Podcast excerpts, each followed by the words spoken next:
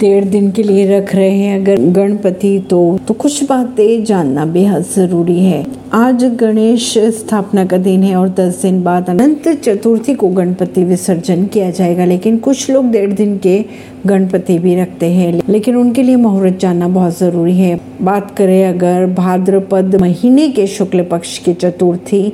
है आज और इस दिन गणेश उत्सव की शुरुआत होने जा रही है दस दिन चलने वाले इस उत्सव को